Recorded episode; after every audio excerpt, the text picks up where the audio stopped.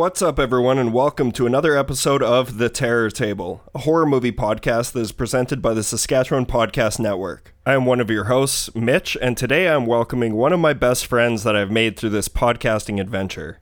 You have heard us talk about the fantastic Eerie International podcast on nearly every episode of our show, and today I will be joined by one of their hosts, David Hopkins, all the way from Indiana. If you're somewhat new to the show, to add a little context, us three at the Terror Table have struggled with Skype recordings in the past, and by struggled, I mean we tried once and it wasn't great. It wasn't a great experience, so we just stopped. But through the glory of COVID 19, I was forced to finally just figure this stuff out, and now here we are, like 20 episodes into recording entirely remotely. So I guess you could now say that I'm a tech genius. All bullshit aside, I've been so excited to record this episode with David. If any of you have ever developed a relationship with someone online who you have a lot in common with, or someone who you just know, if you lived in the same city or town, you'd be inseparable. That is David Hopkins and I. We talk at the very least a few times a week over WhatsApp, but this is the first time I was actually able to bring him on the show, and man, it was a blast.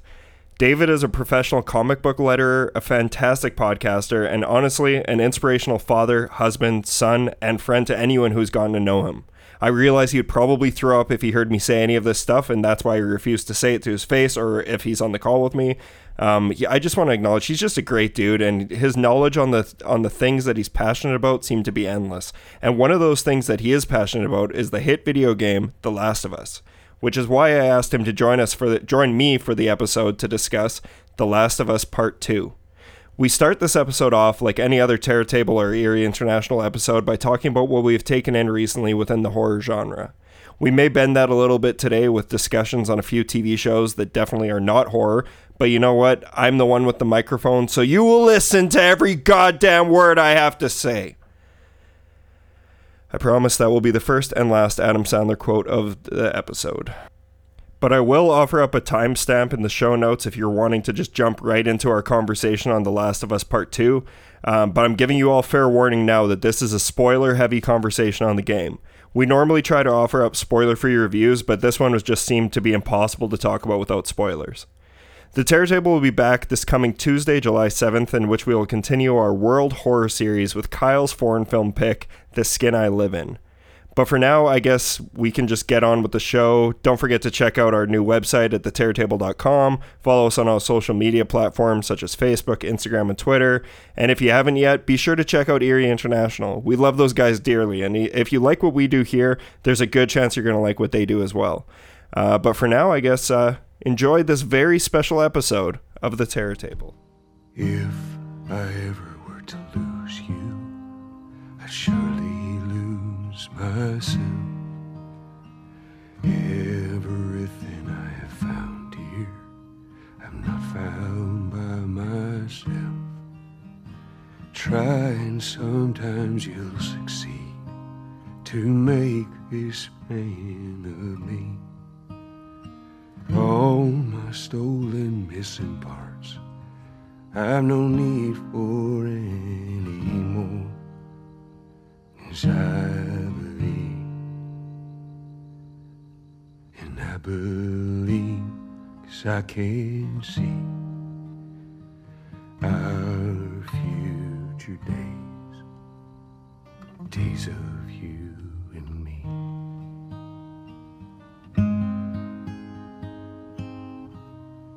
Welcome to the Terror Table, David Hopkins, my long lost friend. What's up? my American, my American friend, all the way from Indiana. That's right. How are things in Indiana? In uh, America, they're great. Uh, I mean, they're not. Uh, I'm in America, so it's not. It's not that great. Uh, but uh, yeah, it's it's okay. COVID stuff here in Indiana, at least, seems to be spreading very, very, very slowly. Uh, so we've got that going for it. That being said, anytime I've left or gone anywhere, absolutely no one cares about social distancing or wearing masks at all. So you know, who knows? Maybe, maybe we'll have a, a Last of Us situation here soon uh, with Indiana as the epicenter. You never know. It's it's oh, okay. Well, maybe it'll start here and work the work its way to Indiana because I guess Saskatoon has decided that COVID's just canceled now. Yeah, uh, yeah. COVID, COVID's over now. Can't. Yeah, if you don't test it, then it's not there. So. Yeah. Oh man, I'm so sorry. I'm so sorry that you guys have to deal with that yeah, shit. Me too. yeah. That is Uh, brutal. but I'm I'm pumped to be back here with you, man. Like we, uh, I don't. I'm trying to remember the last time. Actually, have I ever been on the show? no, you Have we haven't. This is okay. This is the first official one. That's crazy. Yeah, it is super crazy because it's been like three years since we've become friends. Uh, like our our podcast, your podcast, Eerie International, and us become really good friends, and uh, we were just uh, we're dummies who couldn't handle. We couldn't figure out Skype properly, and then Well, even- little did. Sorry. No, no, sorry, I didn't mean to interrupt. I was going to say, even with that though, we've you've been on our show. We've crossed crossed over our podcasts. You've been on bonus episodes. We had uh, Diego and Boozy on. Uh, like it's there have been multiple. I think Andy's been yeah Andy's been on Terror Table. That So yeah, but An- Andy had to travel from Germany to be on the Terror Table. That's true. he had to sit in my. He actually recorded in my condo. So Yeah, that's the point. So that that was pretty funny. And same with Lana. And yeah, yeah I feel bad because even Bry- Bryson came here from Utah and he didn't even get to record an episode. but he also came here during our busiest week ever. So Yeah, I think he understands. Um, but yeah, man, this is super exciting. And uh, I'm sorry I we couldn't make it happen earlier. But now that this is a possibility for us, it's without a doubt you're going to be on here more often. Yeah, Um, awesome, man. No, no worries at all. I'm, I'm happy to be on. Yeah, and it's just really cool that uh, your first episode is going to be a video game episode, which is also our very first. This is our first time that we've ever recorded a video a video game episode. Have you guys Oh, done any episodes on video games? I can't remember. We did when we had Diego on. We did one that technically wasn't a video game episode, but it kind of turned into one because it was about the first season of Castlevania on Netflix. Right. Yeah. Uh, and then it became a Castlevania video game episode after we talked about the the show. And then we also did an episode over PT. Um, the right. Yes, the I do remember thing. that. Yeah, Yeah. which kind of count. I mean, it's a game, but it's not like a full fledged game. But yeah, That's a shame that it's not because that was so amazing. one of the biggest disappointments of my life, oh yeah, man. And there has been a lot of those for me as well. So for sure. All right, man. Well, let's uh let's get into it. Let's uh I obviously we're going to talk about The Last of Us 2 at length. Uh Last of Us Part 2. Before that, I just want to kind of catch up with my my buddy. I haven't uh, we haven't talked personally in a while. We text a lot. Um but what have you been up to in the the horror world? Have you watched or read it or played anything else? Very recently, no, and it, I I mentioned it on the last Yeah. international episode a little bit, like which I heard that. yeah, I know, I know you listen, so like some of the stuff's gonna be redundant, but I uh I get I don't know every it happens rarely, but it does happen sometimes where I'll get into a place where I just like nothing sounds appealing, which is a is a textbook definition of depression. So I mean, Yep. go with that if you want. In this case, it didn't feel so much like you know the the usual fun depression stuff as much as it was just like nothing sounded that appealing to me. I I, have plenty to watch, but um, I would think about watching this particular movie or whatever, and I, I would it would be time to watch it, and then I would just play Call of Duty or something, which don't view as like superior to watching a, a movie as much as it was just like I don't have to do anything with this. I can turn my head off.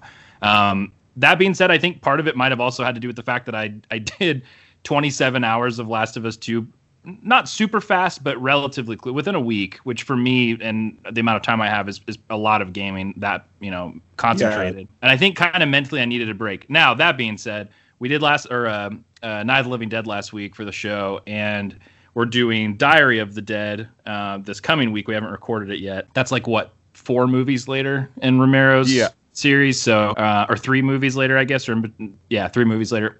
I, for whatever reason, got inspired to watch movies again, and uh, I was gonna, I'm going to try if I have time. I'm going to try to watch all of them up until Diary, uh, and then also Diary. We're only talking about Diary on the show, so I don't really need to. So I revisited Dawn of the Dead uh, two nights ago, which Oh, I hadn't seen since not not super long ago, but maybe I don't know five six years it's been, uh, and that was my entry point into uh, the Romero stuff. Um, and I got to that by way of, of Shaun of the Dead because I, I didn't I wasn't always into super into horror. I didn't I never hated it, but growing up it was kind of just something that would show up on my radar if it was like an outlier type deal. And Shaun of the Dead was one of those. Um, so maybe within a year later, I rented Dawn of the Dead when I was probably 15 and loved it. Like I it, I had never seen anything like it before and it's crazy watching it now. I'm 31 and so, you know, 15 16 years later watching it now it's crazy because I I kind of still have never seen another movie like it. I've watched. Tons of horror movies since then and we've all, you know, discussed and analyzed and all that stuff and uh, it's still pretty crazy how that movie works and like the I don't know. I feel I don't know. Maybe you feel this way too. Maybe maybe I'm crazy, but like I feel like there's a lot of these classic horror movies that we forget uh, sometimes, like the the mis not the mystique, but like the the grandeur of it being like a Texas Chainsaw or an Exorcist or whatever overshadows the movie itself sometimes. Totally. And, And we tend to forget just- the like weird little things in the movie. like That's exactly what happened to me last time I revisited Dawn of the Dead as well. Like, Yeah. the, like textbook, exactly. Yeah. Yeah, which isn't surprising because if anyone's listened to either of our shows, we're basically the the Yeah, analog of each other. So not necessarily com. Like, there is straight comedy in it, but like the kind of just quirky, funny moments in the soundtrack, like in the music. Um, how much time is devoted to them like cleaning the mall up, like Yeah. which totally. is a lot, but it's it's still very entertaining and it's still like I think one of the big uh, like draws of that movie is just the whole idea, and I think they do it even better than the remake does, which you know I guess isn't a surprising thing to say, but of like just the idea of, of it being fun to be in a in a mall and that obviously spawned a lot of stuff too. Uh, they made a whole franchise of video games, Dead Rising stuff off of that concept basically. But yeah, it's just such a great movie. I mean, it's I, I don't know. I'm really interested to watch. I, I've seen Day of the Dead. I maybe have seen Diary of the Dead in college. I, I remember renting it. I don't remember much of it. Are you Uh, skipping land? or no, no, no. Sorry. Yeah, there, I'm glad you corrected me. There's Land, which I have seen, and haven't seen it probably since high school or college, and I liked it back then, but I haven't watched it in years. Um, and then uh, then I'll do Diary, and then I'll definitely do is it like Survival of the Dead or something? I don't, I don't remember. The Yeah. Is that yeah, it? is that is that the one that's on a plane? Uh, I'm trying to remember no. which because there's one on a plane, isn't there? Because I, I don't I think admit, officially. like yeah, I- I, it not yeah. not out of Romero's stuff, but like it was okay. I sorry, continue. Yeah, that's uh oh crap, what is the name of that? It's tough to tell to remember too because like sometimes stuff that's that's uh, like homaging I'll I'll mix in my memory. So like sometimes I'll I'll think of stuff from uh, Left 4 Dead, the the video game which I Yeah. played a lot of. Uh, which obviously homages all of these things, but you know is its own thing. Um, I think the last one is like I haven't seen it, but it's the it's the one where there's like two families that are like warring over a piece of land or an island or something. Uh, I've heard it's not great, but Yeah, sur, sur, uh, wait, yeah, that's Survival of the Dead. Is it okay? Yeah. So, so yeah, I got back into that, and I'm I'm kind of like my biggest thing right now is time. Like, if I had more time, if I didn't have a, a kid and a job and a family, I definitely would be. And and I was there, you know, not that long ago, to where I could just go all in, and that's what I want to do right now is to not even just binge the Dead series, but to binge just Romero's entire filmography, because he's somebody that fascinates me, and I think he's um, I don't know. I another filmmaker that I think about a lot in a similar way as Romero is Tobe Hooper, which is someone who I I feel like is known for. I think Romero has probably made more movies across the board that people tend to like, and not in a maybe like an ironic way or in a horror fan way um, than than Tobe Hooper. But they both have this kind of weird thing that so far I've never really been able to nail them down. Like I like Carpenter, I feel like I get him, and I'm trying to think of other like off the Wes top of my head. Craven. Or, yeah, Yeah. Craven. Yeah, exactly. Like I, I, you know, there's still things that surprise me when I rewatch the movies, but by and large, I, I kind of get it. Romero and Tobe Hooper are two guys who I'm like, I don't get it. Like I, I, I don't know how the dude who made Texas Chainsaw made, uh, what's the one where the girl's naked the whole time? Life Force, Life Life, Force, Force, like- great movie. like I don't, I don't get how Makes no sense. yeah like i can't see the through line and and that's kind of how romero has been for me in terms of the ones i have seen so i don't know going off on a crazy tangent but that's been No, the man, only that's- thing has been dawn of the dead and it's, it's still a great movie Yeah, that's exciting that you're redoing that. I love the episode that you guys recently posted on Night of Living Dead. I, I fucking adore that movie. Um, I'm excited to hear what you think of Day of the Dead as well because uh, I I don't know if I missed something on the episode, but I saw Bryson and uh, Dave uh, Dave Roberts, your other co-host, talking about Day of the Dead on Twitter. that was Uh, but I- dave yeah dave said he didn't it was his least i think he said it was his least favorite of the three um Well- like the, the original trilogy Yeah, um I would which- agree with that, but it but it's yeah, also like still an amazing movie. yeah that's where i'm at like i Yeah. i wouldn't disagree with dave but it kind of sounded like he didn't like it uh, as much Oh, yeah, I I, watched love it for the movie. first time probably three or four years ago, and I really dug it. I was into it. Oh, so it's so good. I, I oh man, I, Romero's work is so great. It, it is totally all over all over the place in terms of quality. Um, but like there's there's so much good shit to check out like in regards to his filmography. Like have you seen Martin, his vampire movie? No, that, that's what Oh. I'm saying. Like I, I haven't seen Martin. I haven't seen the Crazies. I haven't seen, um, uh, uh, what's the Jack's wife, but that's not the actual name of it. Season of the Uh, Witch. Oh Uh, yeah, season of the witch, then the dark half, monkey shines. I haven't seen Dark Half. I have seen Monkey Shines. Funnily enough, Yeah. uh, in high school, I picked it up. I didn't know it was Romero until years later, uh, but I did watch that back then. Uh, yeah, we had a listener who messaged me later who was like, "Yeah, Dark Half, you have to watch that too." I haven't seen that. Um, there's Andy mentioned there's one. Uh, I forget the name of it now, but it's like the the dudes who are like jousting on motorcycles and stuff. Um, Uh, Knightriders. just- I think it is Night yeah, Riders. yeah, it yeah, has yeah, one yeah. those names. It's just like just vague enough to to not no one can remember it, but. Exactly. Yeah. No. Oh man. Now I'm. Now that's what I want to do. Because I I rewatched. Uh, I went out of town with my boss a couple like couple weeks ago, just for a couple days, and he is not interested in horror movies at all. But just to I guess be a homie, he was like, "Hey, I brought Dawn of the Dead with me." Oh, I was like, "What? Really?" I was Crazy. like, "I was like, what are the odds that you have Dawn of the Dead?" And then it it, it was the remake. yeah, yeah, so I was like, "Oh, okay." But at the same time, that remake's also great. It is Yeah. great, but it's uh, it's obviously not as good. But it's that Right. that remake is so good, and same with the Crazies remake is good as well. I like the Crazies remake. Now, yeah, I I know I don't know. I feel like modern horror fans are pretty divided on that. I saw that before I became like super deep into horror, and I was really into it. But yeah, I don't know. I I always thought it was fun. I haven't seen the original to compare it, so uh, like Yeah, it's even just that way- it's tangent to a me.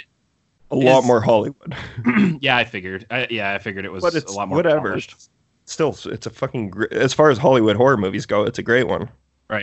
Yeah, I'm I'm really interested to watch that original one because that's one of the and I mentioned this briefly on Eerie, but that's one of the things that that fascinates me the most about Romero is that he made that movie alongside his zombie movies, like the Dead movies. Like here's this whole series and franchise that he has, and then he also made this other one that's that's not connected, but also and I don't know, maybe you can tell me, are there differences with the the the zombies in that? Like are they do they behave differently or the rules Oh different? yeah, oh yeah, yeah. Uh, The Okay. rules are a little bit different, uh, but yeah, it, it's definitely the the crazies is like the Romero's version is a lot slower.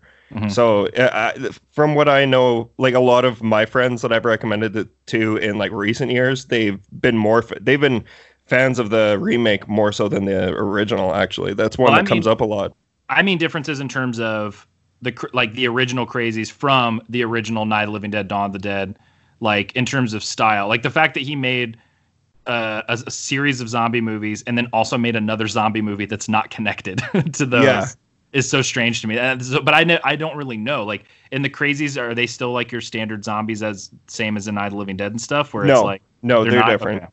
Yeah, they're they're they're pretty slightly different. okay, gotcha. but uh yeah no it's it's still a very cool movie but even even land of the dead i wasn't crazy about it when it came out in high school like I, when i saw it in high school i just wasn't into it at all and the last time i revisited it after doing the whole tril- the trilogy again uh i guess there's it's not a trilogy but um Yeah. after i watched the original first three again and i revisited it i actually enjoyed it a lot more this time around as well so yeah, I'm I'm interested to watch. I, I had no no depth of understanding about any metaphors watching it in high school, so it was very much just a I know this is going to be gory, uh, and it had it definitely had a sense of fun to it uh, that I at least that I remember in terms of like the post-apocalyptic sort of vibe and like the isn't that the one where they have like a the giant armored cars and stuff that have Yep. chainsaws and guns it was yeah John, yeah john leguizamo yeah and Dennis Hopper like it's, it's pretty Yeah, crazy. Dennis Hopper's just nuts in that movie. Well, I guess he's nuts in everything he's in, but standard yeah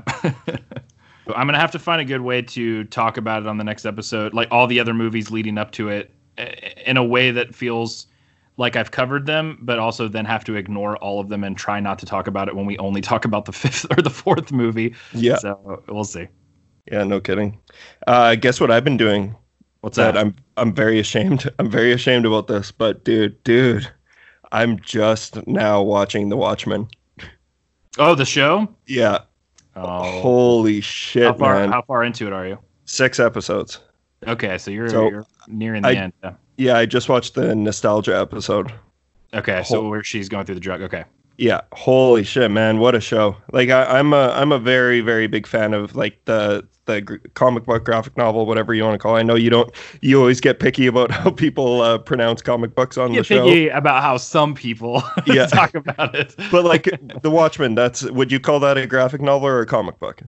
Uh, technically speaking, it's a comic. Uh, w- well, they're all comics, right? So Yeah. that's that's the broad sense. It was a mini series, like a yeah, a mini a twelve issue mini series. In modern times, people call those maxi series now or limited series. But uh, yeah, it was a comic, and then. But that being said, Watchmen is probably the biggest exception to the rule that exists in history in terms of people calling it a graphic novel when it technically wasn't done that way. So I, I get it. I think the biggest, like on all of the versions I have of it in, in paperback, on the back of the book, the biggest pull quote is from like Time Magazine, and it's like the greatest modern graphic novel or something. Yeah. So it's it's pretty synonymous with that. But yeah, me too. I mean, it's it's Watchmen, so I mean, Yeah, it's, it's a high standard. But yeah, yeah, it's a fucking great book, but uh, the the show is just blowing me away right now, and it. I don't know, man. Just seeing Adrian Veidt fishing for fetuses is like one of the most wild things I've ever seen in my life. dude Uh, imagine watching that show like when it came out where it seemed like a sci-fi you know superhero show but also that was like oh wow they're pushing some uh, not boundaries but like they're definitely taking some current ideas and taking them to the next step you're watching it now when a lot of those ideas are just actually happening exactly. the it's amount- it's so amount timely. of time that happened it, it was it's not even like it was years ago like it was literally like what six It was like seven six months ago, like six seven months ago. Yeah. so it, it's yeah, it's it's crazy. It I don't know. It's sad kind of, but also just I don't know. It makes you and that that whole show too. I mean, it, obviously a lot of my perspective comes from the comic book world because I work in that industry and like people, you know, throwing a lot of crap people's way for enjoying it and watching it because of the whole Alan Moore rights controversy stuff that's happened. Which if you don't know about, you can go look it up on Wikipedia. I'm sure it's got its own article. It's pretty fascinating, but the consensus seems to be that DC uh, screwed Alan Moore and Dave Gibbons over with the rights. And so um, I don't know. A lot of people in the comic book industry were trying to give each other crap for watching it or liking it because it was like, well, this is them just taking that intellectual property that they technically own, but kind of arguably stole and made this new thing.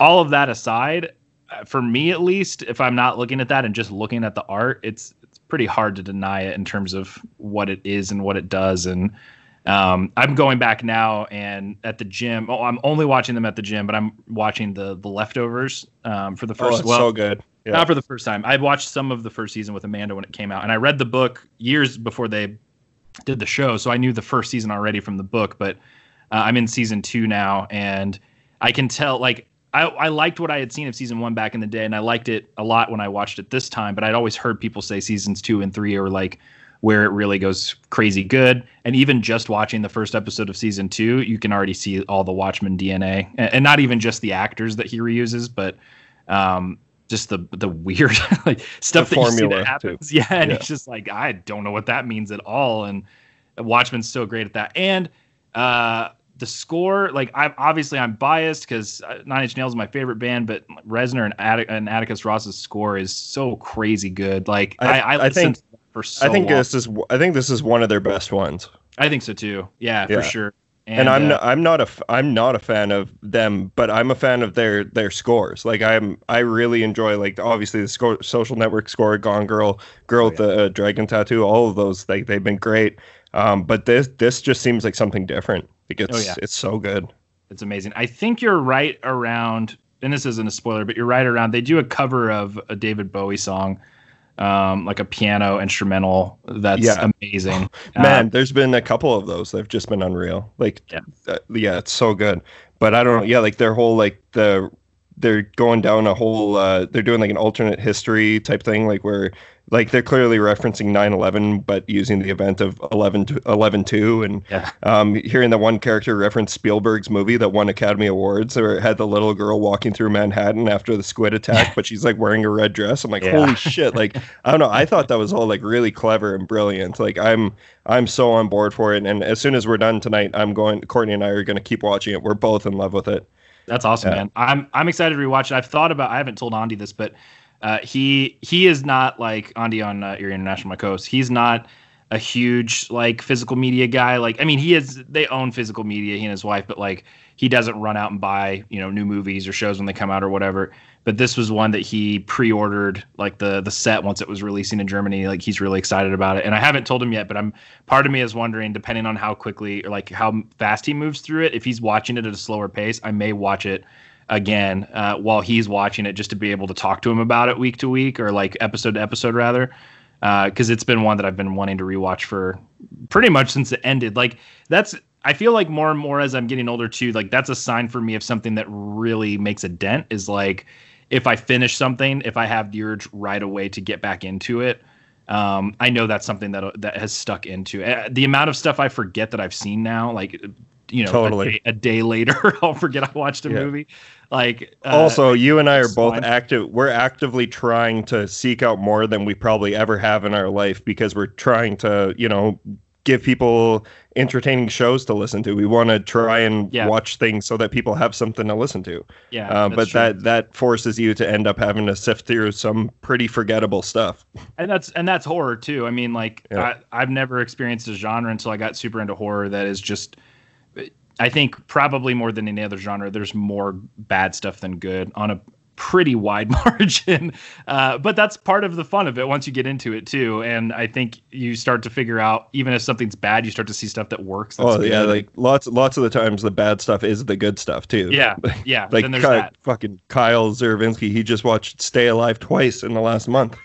That's a video game movie. Yeah, we did an episode on it like two weeks ago, and he already watched it again. it's like, man, I was listening down. today when I was working. I was listening to uh, uh, a How Did This Get Made episode over Ninja Three: The Domination.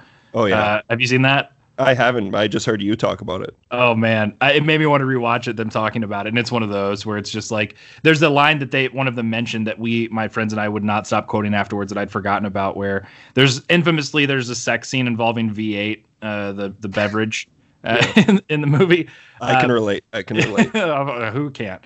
But there's a the reason there's V8 is because the the protagonist she does not like uh, she does that's her drink of choice. And the way that she tells the uh, the like male romantic lead of the movie that is she says when he offers her a soda or whatever she's like I don't use soft drinks which is one of the weirdest things to ever like just say you don't drink soft it's such a weird line delivery and uh, like those are the kind of moments that I live for in those sort of trashy like fun movies. And Ninja Three: The Domination doesn't sound like it's a horror movie. Totally is. Uh, there's demon possession and exorcisms and all kinds of crazy stuff. There's also ninjas. So Yeah, Great awesome. um, have you uh, checked anything else out, or is it all me now? Uh, I think it's all you, man. Like I, I've been reading things here and there. Um, I, I started reading Bent Heavens, which is uh, Daniel Kraus's newest book, uh, which is kind of like a, as it's been promised, is like a gnarlier alien abduction kind of violent thing. It honestly, it sounds similar to a movie that you and I both liked, uh, that we both saw for the first time recently. I'm trying to remember the name of it from the Blair Witch dude. Altered, but I think that's altered. found- It is. No, it's is it altered. altered? Yeah. What's the found footage vampire movie that's in like France or whatever? Is that Afflicted? Yeah, and uh, man, that's super funny because uh, Boozy brought that up. He watched that this week. Oh, it's okay. coming up coming up on our next episode. I haven't seen it in a while, but I, I remember liking it. Um, I've never like- seen it, but they put on yeah. like GoPro cameras and like fly around and stuff. Anyway, Oh, um, that sounds cool. yeah, but yeah, it, it reminds me a little bit of uh, the premise of Altered in some ways, where they capture an alien and they're like, uh, in this case, the protagonist of the book, her her dad was abducted by an alien by. He says aliens and he disappears and no one believes him. And he had set up traps in the woods, and uh, she's out. He's been gone, but presumably dead for years at this point. And she has a lot of resentment toward her dad and what happened and everything. Uh, and she's out with her friend in the woods, and they come across one of her dad's traps that he had set up. You know, everyone thought he was crazy, and there's an alien in it. Like it, it captured one after he's gone. Oh wow. Um, what's so what's it's this called again? it's called it's either Bent Heaven or Bent Heavens. Um, Okay. And uh, Daniel Kraus, he's the dude who I've always felt weird about this, but he he works a lot with Del Toro. Apparently, they went to dinner one time, and Del Toro was like, uh, or Daniel Kraus was like, I've got this idea about um, this woman who uh, falls in love with this creature that's in a lab, and Del Toro was like, I've got an idea like that too. And they Oh. talked about it, and then they left the dinner, and Del Toro made The Shape of Water, and Daniel Kraus like wrote a book and they put Del Toro's name above his on the book, even though Kraus wrote the book himself.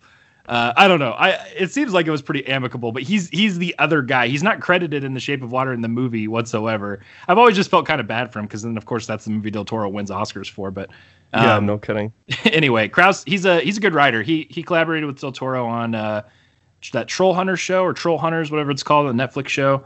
Um, and then he did a book called Rotters. That's a, a YA book uh, that I, I read, and I really liked it a lot. And so once his new book came out, and to tie it back into Romero, he is uh, finishing a book Romero had started writing before he died, which was another entry in his Dead series. Uh, and that right, that's out. what that's where I've known his. Yeah, that's where I know Yeah. his name from. It's because Yeah, I yeah. yeah I know about that book. Awesome. So, so yeah, he's he's a cool writer. He's doing a comic coming up too. So I've been he's one of the few people I've signed up for his mailing list. So I've been kind of following more of his stuff lately. And um, but yeah, other than that, that's that's mostly been it for me. So what what have you been into? That sounds cool. Though. I'm gonna actually probably Amazon that and pick it up because I need Yeah. a new book to read. Um, I haven't finished it. Uh, maybe it maybe it sucks. Like so man, far so far I'm into it, but we'll see. Okay, if it, if uh, if it sucks, I'll send you the bill. All right, sounds good. Um, one one I'm to give to you. Uh, this is one that I, I decided to talk about on this episode instead of the one with uh, Boozy and Kyle because I just feel like there's a better chance at you enjoying this or you having some sort of interest in it. But have you heard about the TV show Defending Jacob? Yes, uh, my friend Austin from that I do Hideous Energy Yeah. with sporadically. He really liked it, uh, and he he was talking. Well, I think he really liked most of it. Uh, I, I was talking to him about it, and I I only mostly know about it because of him, and then also the Zero Dark Thirty guy. Didn't he write it? Um, uh, William Landay. no, the, it's because it's based off the based off a novel by William Landay. Not the uh, so not the book. I'm talking about. I'll look it up while you're talking about it. But I'm pretty sure the his, his, I think his name's Mark Boal. He also Mark did Mark Bomback. or Bomback. Okay, maybe Yeah. I'm getting my people mixed up then. But yeah, Okay. I, I, I Don- Austin liked it. He wrote Dawn of the Planet of the Apes, War for the Planet of the Apes, uh, Total Recall. I don't see anything about. This is not. I, I probably remembered Mark Boal correctly, and it's not Mark Bomback. So no, so never mind. Yeah, but yes, I've heard about it, and I have Apple TV Plus because I bought a I bought an iPhone, so I have it for a year. Uh, and the only show I've watched is that Shyamalan show, so maybe I'll check this one out too. Yeah, and yeah, well, this is one that uh, like, and I also could see this being something that uh, it might be up your wife's alley as well. So it's something you guys might be able to watch together because this is definitely not a horror show. Like, Okay. it's definitely not horror. Um, but I do want to mention it because it's starring uh, J- Jaeden Martell, who played he's young Bill in It Chapter One and Two. Oh, nice. Um, okay, yeah, cool. so he he's the kid in it, and then that you have uh, Chris Evans as he's a father, uh, and Michelle Dockery, who I knew I knew her from nothing, uh, but it turns out she's famous for Downton Abbey, okay. and so of course I've I've never seen that. Um, I turned the Gentleman off. She's in the Gentleman. That was Okay. I thought that I was like 40 minutes into that movie, and I thought it was fucking awful. Yeah, Guy, Um, Guy Ritchie has burned enough bridges with me that. I, I don't jump into his new Oh, movies anymore. God, I thought that the, the, this is by far his worst one. I thought like like the the writing. I was like, man, this guy's so far up his own ass. Um, I can't. Yeah, I can't stand his stuff anymore. But especially that one. Anyways, defending Jacob though, this is it's a really really good show. That's uh, it's this is just a true look at and it's a really good look at true inner turmoil. Um, it's like a fascinating study on adult human behavior and like what deep rooted guilt and paranoia looks like from varying different angles and situations. So like, but like Michelle Dockery, she stole the show for me. I thought she was fucking brilliant. She's so she like yeah, I I knew nothing of her, so I thought that I was like that. She seems like kind of a weird choice for the mom because she just didn't have much charisma. I I just didn't see her bringing anything to this role, but man, did she turn? She, she completely proved me wrong because by I think episode three or four, it's like, oh, she has this whole show on her shoulders, and uh, I thought she was amazing in it. But um, it's uh, without spoiling anything, it's it's definitely for fans of people like if you're into stories like Broadchurch. I think you you and I are both fans of Broadchurch, hey? Oh, huge fan. Yeah. Yeah, I I, love that like, show. I'm not. Yeah, I'm not going to say this is as good as Broadchurch, but it's definitely if you're a fan of Broadchurch, you'll get some enjoyment out of this. There's obviously there's also obvious like Gone Girl vibes that are going through it, but um, it's it's one of those. It's a it's a story about uh like Chris Evans is a D uh what's it? he's a defense attorney and his son is named as the prime suspect in a murder that happened to a kid at his school. And it's all about him and his family trying to prove his son's innocence. But like throughout the show you're you're questioning if he actually is innocent or not. And the kid like with Jaeden Martell I thought he was a perfect casting as well. Like he's man that that kid like I I admit it, I like those It movies, but I like I wasn't blown away by his performance or anything like that. But Mhm. this was a, this was a role that actually gave him something to he he had something to work with here, and uh, I thought he I thought he killed it. Like he he I didn't realize uh, he was in it. That's cool. I, I even liked him in uh, Knives Out when he's like that. oh yeah like the the douchey like like right alt right kid.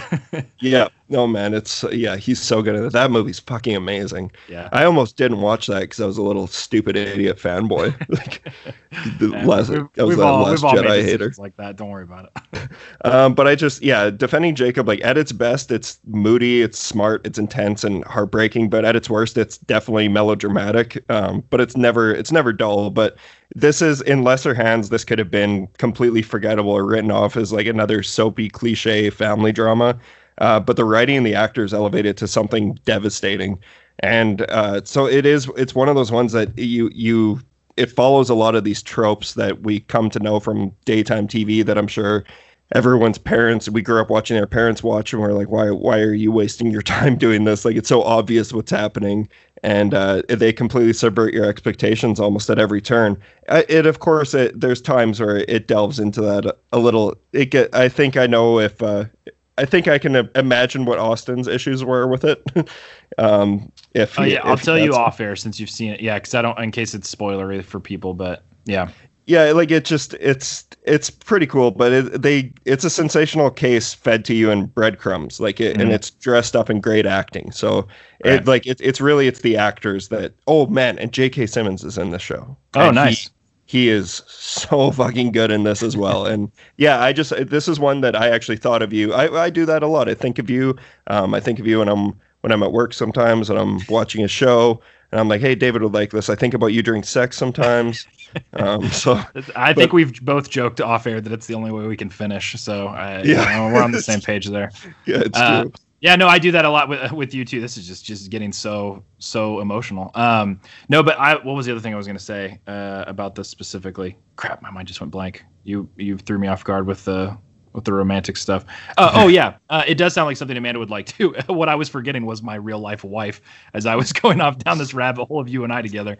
Uh, she just finished watching um, uh, Sharp Objects on, on Oh, yeah. Was really into that. Yeah, and it, it sounded like one I probably would have liked too. So she she loves the. the oh man, if she li- if she likes sharp objects, she'll love this. Okay. Awesome. It's uh, I personally think it's better. Like Okay. I, I like I like sharp objects as well, but uh, this oh man, I thought I was very surprised by how much I enjoyed defending Jacob because I thought I, I thought this was one, especially with Chris. I don't think Chris Evans is a great actor. I like him, but I don't think he's great, and he's also he's not great all throughout this this show. Uh, he has a couple moments where there he has to do some real acting, and I think he kind of stumbles a little bit. Um, yeah, but he's one of those guys that's really great at at what he does, but Yeah. not. Yeah, I, I, I'm I'm with you there. I really like him, and I feel like strangely in some ways he's got some range in Snowpiercer, but even that is is still Agreed. pretty limited. But yeah, I'm, But I'm with his- you. I like him. his his whenever he's angry, he just turns into Captain America. Though, like I don't. So it's it's hard. It's also hard to unsee that when he's been in so many of these cap- these Marvel movies. But either way, I give defending Jacob th- a thumbs up. I really enjoyed it. And then I have one last one that I want to recommend to you that I watched on Sunday afternoon. That was recommended to us by Adam MacDonald when we had him on the show oh, nice. uh, director of Backcountry and Pyewacket. Uh, he recommended uh, The Survivalist, which is on I Amazon saw Prime. you log that, yeah, and I saw you gave it four stars, which uh, always makes me take a little screenshot to remember it for later. Um, when you, there, I've got a few people on Letterboxd. If it gives, if it gets like a four or higher, I'm like, okay, mark that one down because those you don't Oh get. shit, man! I. I give a lot of fours out. I've been thinking about recently. I'm like, man, I give a lot of fours. You? But I've been I've been watching some good shit. That's it though, man. Like I, I was thinking that recently too, and I, I logged uh, Night of the Living Dead. I looked at my like last viewed movies, and it was that horror noir, uh, The Vast of Night, and Sunshine. And I was like, well, it's just four great movies. Like Yeah, exactly. They're all fours. So, so yeah, cool. Okay, Yeah, I don't know but- anything about it, but I saw you and Courtney liked it. Yeah, I, I really enjoyed it. It's just this is just like an ultra realistic and gritty survival thriller. Um, it's incredibly realistic in in the violence, and the it's another one where it's just three really strong performances. Uh, Mia Goth, do you know do you know who she is? I know the name. Yeah, I, yeah, I'm she- sure I've seen her and stuff. Yeah, she's great in it. And then there's the old lady from Mandy. I feel bad calling her that, but I don't know how to sp- I don't know how to pronounce her name properly. I'm Is so bad with that. Gainsborough, Andrea Gainsborough, or something like Right? that. No, it's a Ol- Olwen Fouéré. Oh, Uh, yeah, I, so not no Mandy. way. No, yeah, she, no, not Mandy, but she is in Mandy. She's uh, Gotcha. she plays Mother Marlene in Mandy. Okay. Um, but yeah, she's in the Survivalist. And then I actually need to look up this because I hadn't seen the the main actor and Martin McCann. Um, yeah, what else has he been in here? Okay, seventy one Caliber, which is a movie that was recommended from Elric Kane on the Shockwaves. Rest in peace. uh, but yeah, I, I still haven't watched that one, but I wanted to. He was in the Pacific, the the sequel to um, Okay. Band of Brothers. Band of yeah. Brothers. Yeah. Uh, Uh, wait, but so when did this movie come out? It came out in 2015, and yeah, it's the. I'm just gonna read the IMDb synopsis so I can we can get onto The Last of Us. But uh, it's in a time of starvation, a survivalist lives off a small plot of land hidden deep in the forest. When two women seeking food and shelter find his farm, find his farm, he finds his existence threatened.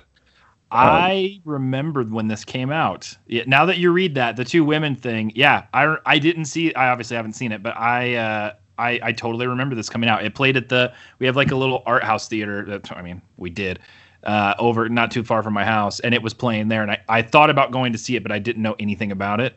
Um, Yeah. But I remember that now. Okay, cool. Yeah, I'm definitely gonna watch this. Did you guys rent it or was it streaming? It was somewhere? uh, it was streaming on Amazon Prime. Oh sweet. Okay. Um, so it's probably probably available where you are as well. But yeah, Yeah. man, I don't know. I just I it's it's very slow. I would kind of compare it to It Comes at Night. I, from what I remember, you liked that movie enough. Yeah. Um, Yeah. I, I I would say like obviously I think I like Survivalist more. It's they're obviously they're different in their own ways, but um, this is just like it's really really realistic in the sense that that you can just feel that the world is dying from starvation and it's and it's it's only in like one setting like they're they're just at his little farm and then every once in a while though an event will happen and it it it's weird how big the world feels when it's, it's- just three actors like that's so that's where when i people- commend it It's so cool when people pull that off. Like it's it's such a hard thing to do, and I think so many writers think that they're doing it when they're writing a lot of backstory for their characters that you don't see or hear about. But I,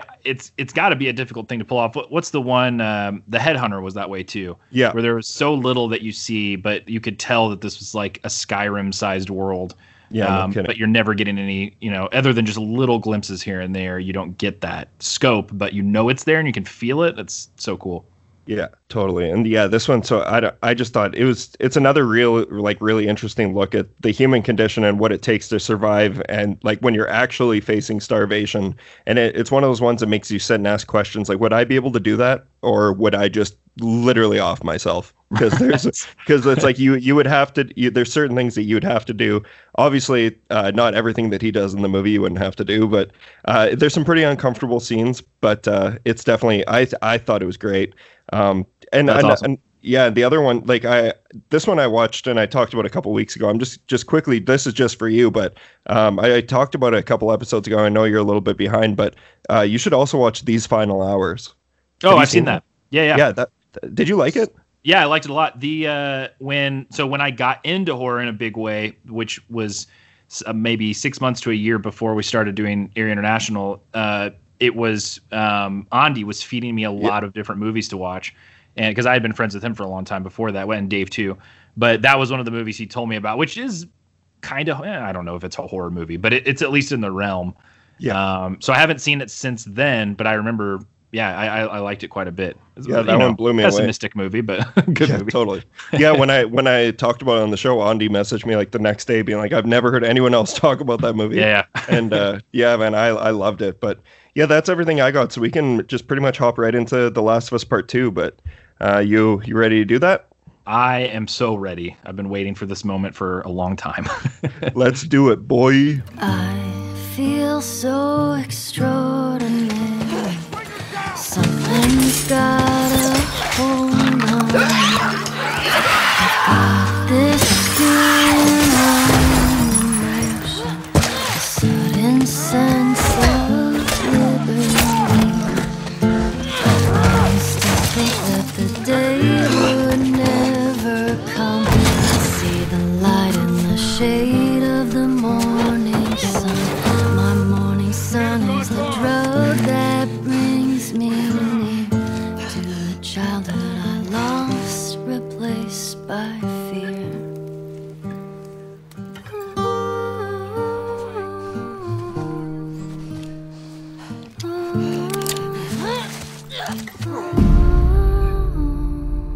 Right, so we can finally do it.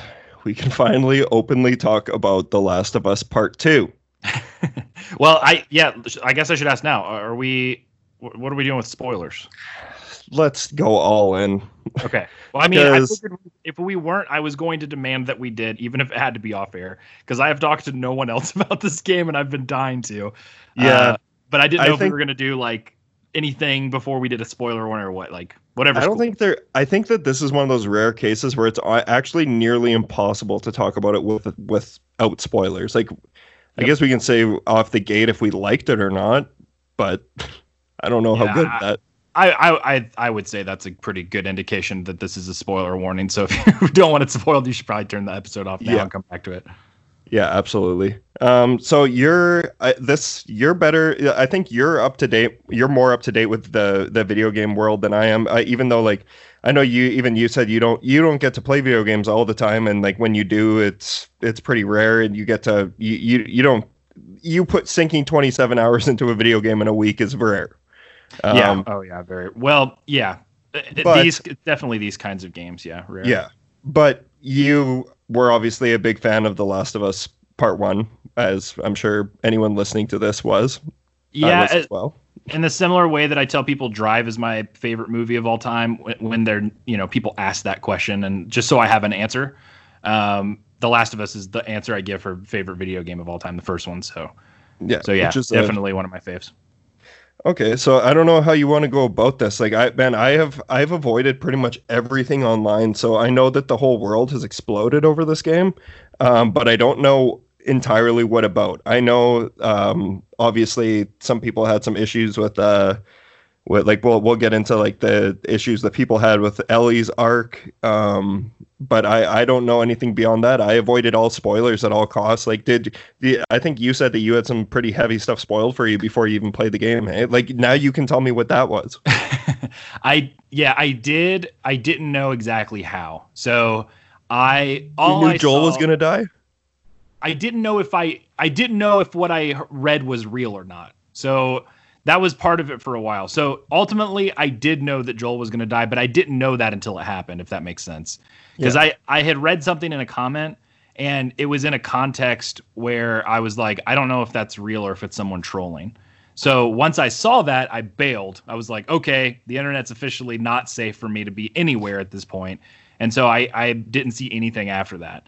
Um, but the way that the so the comment was true, but like with a lot of stuff with this game where people are like review bombing it and stuff when it came out, it was from someone who had, had watched a leak, had no idea of the context of it, and just posted something to try to spoil stuff for others. So what I had read was that uh, someone uh, hit Joel over the head with a golf club and killed him, which which does happen. Now, Yeah. I assumed that once I started getting into the game, that was going to happen like at the end or like Yeah. midway or something like that. Uh, I also didn't know if maybe that person because it was a girl's name, but I didn't remember the name. So I wondered if maybe it was Dina that would like it, if it was going to be Yeah. some sort of like she was, you know, she was secretly with Ellie because she's trying to get to Joel. I, I had no idea. So it wasn't. It ultimately didn't really ruin anything because I didn't know what the context was. And yeah, it happens in the first like hour. so that's uh that's out of the way right away. Um, and then the only other thing I saw was something like it was someone that was pissed off that they had finished the game, and they were like, um, it's funny reading it now. They were or saying it now, but they were like, The Last of Us Part Two is like playing is like playing a game a, a version of Super Mario Brothers where um, where a Goomba kills Luigi at the beginning of the game. You travel the Mushroom Kingdom to find and kill the Goomba, and then at the end you give them a high five and go home instead of killing them. Uh, and it was someone that was pissed off, which again, beat for beat, kind of true, not exactly, but it was someone that was pretty bitter with it. So I I, I didn't know what exactly that would mean. Now, all that to say, um, I just want to. I just do Yeah. want to say though that you you mentioned something important to me is that I want to say like just right out the gate, I was so impressed by the plumbing in this video game. really, I could not. real? be- I, I know that could be a real thing. I don't know if you're joking. I could not believe that most of the shit was done to code. And like I actually I'm dead serious at the I know beginning. you would know, so that's why I can't tell if this is a joke. Yeah, no, I'm I'm actually dead serious, but unfortunately it comes out as a joke. Um, but you know, in the past, video games have uh, haven't been the nicest to us plumbers. like Super Mario Brothers, it's it's uh that That's shit's just not just a- real. A big middle finger to your profession, Super Mario. Exactly. Yeah. But so it was nice to see that, and uh, it honestly I- doesn't surprise me just because like that's one thing we can get out of the way now like on a technical level pretty much at this point in time I, I don't know that there's a better game in terms of like what they pulled off with the graphics with the details of the world with like the little touches of the way even just like the way the the physics of the ropes work i read an article today or a series of tweets where some another game developer was shocked at how much riding a horse felt like riding a horse in terms of the vibration like the haptic feedback in the controller Yeah. uh, so like top to bottom the amount of time and money and like professional level creators involved in this is insane like yeah, like down to so- every single little detail even like it, the Yeah. whole the new uh like having the ability to play the guitar too it was such a strong Oh, yeah. addition to the game Like i taught ellie how to play wonderwall real weird did you notice Yeah. that like yeah she does plays it as a bar chord, which was so strange to me. But other than that, uh, yeah, no, absolutely. So you say that as a joke, kind of, but also serious, and I absolutely believe you that the plumbing in this game would be up to code. Oh, man, I was- had someone in charge of that. Like that's Yeah, like, W- at the very beginning of the game when ellie's leaving with uh i think she she's leaving with uh who is it was it um oh, was it steve um uh, uh, it was no, steve starts with- steve starts with a J. Um, crap, I forgot his name. I just played it. yeah i know it's been a couple days their but their and he- friend. Yeah, uh, but Jesse, she's le- Jesse. Yeah, she's leaving with him, and uh, I I I accidentally like interacted with the door, so she grabbed her bag and she's getting ready to go. I'm like, hold up, hold up, hold up! I want to check out this wood stove. This shit's impressive, like, because it's like it's all vented out properly. It's like, and also like it's uh it's kind of like in It Comes at Night. That was like one of the first times I noticed that, where I was just like, man, this is like how they would have to rig up their plumbing in the apocalypse. Like they That's, they that's awesome. Yeah, Yeah, no, I don't, I, don't think have that's any knowledge of that stuff, but it makes me. It, it, it I think it's awesome that you know and that that you saw that. Like, I think it's an interesting detail that they paid attention to that because like that that's just you know how nitpicky I can be. Oh yeah, like, no, um, me too. Yeah, I totally so, get it. So like uh seeing like uh how everything's all rigged up in there and how how they found a way to obviously they there's still plumbers alive so they probably did it but it's it's cool. Like I just I thought that was amazing. Obviously the whole game amazed me but That's yeah, one thing let's- I've been doing. I've been playing on New Game Plus on hard right now, and uh, here and there. I'm definitely not playing at the same pace, but that's one of the things in that town area at the beginning in Jackson. I've been like when you walk through the town. The first time I played it, I, I went with the pace of the game, of the narrative, of like walking with Jesse and them talking and everything.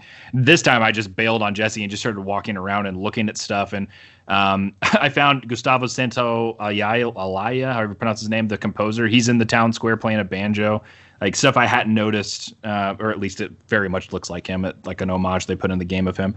Um, noticing all these little details that I you don't see, and and they're not even really there for you to see. It's just to be lived in, and that stuff is insane. But before, yeah, I I want to know. Did you like the game? Did you? Is it thumbs up, thumbs down? What'd you think overall? oh my god man I I fucking loved it. Like I I I loved I didn't know if we were gonna. I didn't know if I wanted you to hate it so that we would have a livelier discussion, or if I wanted you to love it like I did so that we would be on the same page. I'm happy I- either way. Yeah, Um, I didn't know because like you were you were giving me absolutely nothing when I was trying to I was trying to get something out of you. So I was like, man, did David not? Is he one of the guys who did didn't like this, or is he gonna I- bitch about the the like? Because it's very unconventional storytelling for a video game. It's unconventional Yeah. for a video game in almost every way, and that's what's so brilliant about it, man. Like I saw it being compared to Pulp Fiction today in the in the narrative sense, and I'm like, man, that's so that's spot on. Like this this has got to be the first time that that's been. This is the first time for a lot of things in a video game Yeah, and I think so it too. was even Courtney, Courtney hates watching me play video games. Obviously, what girlfriend wants to watch their boyfriend play video games? Um, but she would like come into the room sometimes, and she would just stand there and stare, and she was just so roped up into it. And like when I finished it, she like had to come out and like watch the final scenes with me, or like ask me what she missed and everything. And it's it's amazing. Like oh man, it's a video Yeah, I- game. I totally agree. I uh I was very I was hesitant going into it because the it's good that you've avoided everything online right now. There's I read an article on Polygon yesterday that was literally about how this is, game is an impossible. I think that the headline was something like The Last of Us Part 2 is a is a minefield to talk about right now or something like that where it was just like it, it's no matter what you think of it, it's kind of impossible to talk about it and there's all there's all kinds of crazy drama between uh, people involved with the game fighting with journalists about things that they said or didn't say and then there are people that review bombed the game just like has happened with a lot of movies where they they whether it's because they hated the stuff that they saw out of context in the leaks and they haven't even played the game or if it's because they're they're bigoted and they hated the LGBT stuff or the the the trans character or or even just Abby being not a like you know fem, quote unquote feminine like female game character yeah. like being this like crazy like ripped sort of masculine, like strong character in that sense, and people having a problem with that. Like it's all over the place. And even if you like the game, so much has has gone. You know, honestly, dude, and I'm not like I know that there's some history here, and I promise I'm not bringing it up. So put aside put aside everything what this franchise is put that aside and just in terms of the discourse it reminds me so much of the last jedi yeah. where it's it's something that and obviously that's different because it's star wars and star wars is something different to everyone and that's a variable wild card in that thing that you always are going to have but it reminds me so much of that where people who really loved the movie uh, there was there were absolutely people that were being very like highbrow, pretentious, elitist about liking the movie and saying like, "Oh, well, if you don't like the movie, you don't appreciate good art." Then there were people on the other side of it that were super pissed and hated the movie and called it like horrible fan fiction where they ruined characters. Like it, and I know for both of us, and we landed on different places with that movie.